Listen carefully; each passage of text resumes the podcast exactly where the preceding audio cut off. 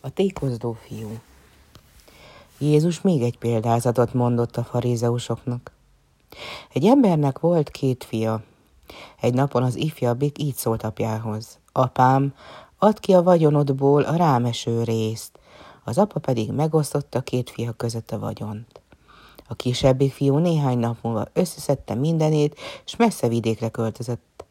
Álmot eltékozolta vagyonát, mert tobzódva élt. Miután mindenét elköltötte, éjség támadt azon a vidéken, és a fiú már nagyon szűkölködött. Elszegődött egy polgárhoz, és az elküldte a mezőre disznókat legeltetni.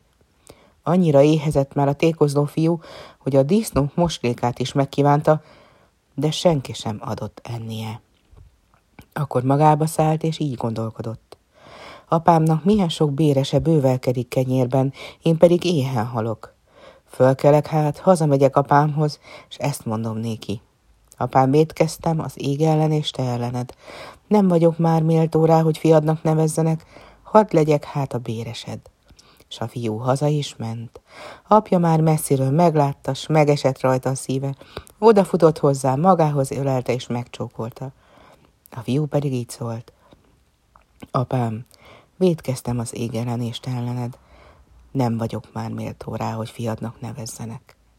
Az apa pedig ezt mondta szolgáinak. Hozzátok ki a legszebb ruhát, s adjátok rá, húzzatok gyűrűt a kezére és sarut a lábára, vágjátok le a hízott marhát, hogy együnk és vígadjunk, mert a fium meghalt és feltámadott, elveszett és megkerült. És nyomban elkezdtek vígadni. Hazaérkezett a nagyobbik fiú a mezei munkából, s amint közeledett hazafelé, hallotta a zenét és a táncot. Mikor megtudta, mi történt, megharagudott, és nem akart bemenni a vígasságba. Epi apja akkor kiment és kérlelte. A nagyobbik fiú azonban ezt mondta apjának. Sok esztendőn át szolgáltam neked. Soha egyet nem parancsodat nem megszektem, mégsem adtál nekem soha egy gödőjét sem, hogy vígadjak barátaimmal. Mikor pedig megjön a fiad, aki paráznákkal emésztette föl vagyonodat, annak levágod a hízott marhát. Az apa pedig így felelt fiának. Fiam, te mindig velem vagy, és mindenem a tiéd. Vígadnod és örülnöd kellene, mert a testvéred meghalt és feltámadt, elveszett és megkerült.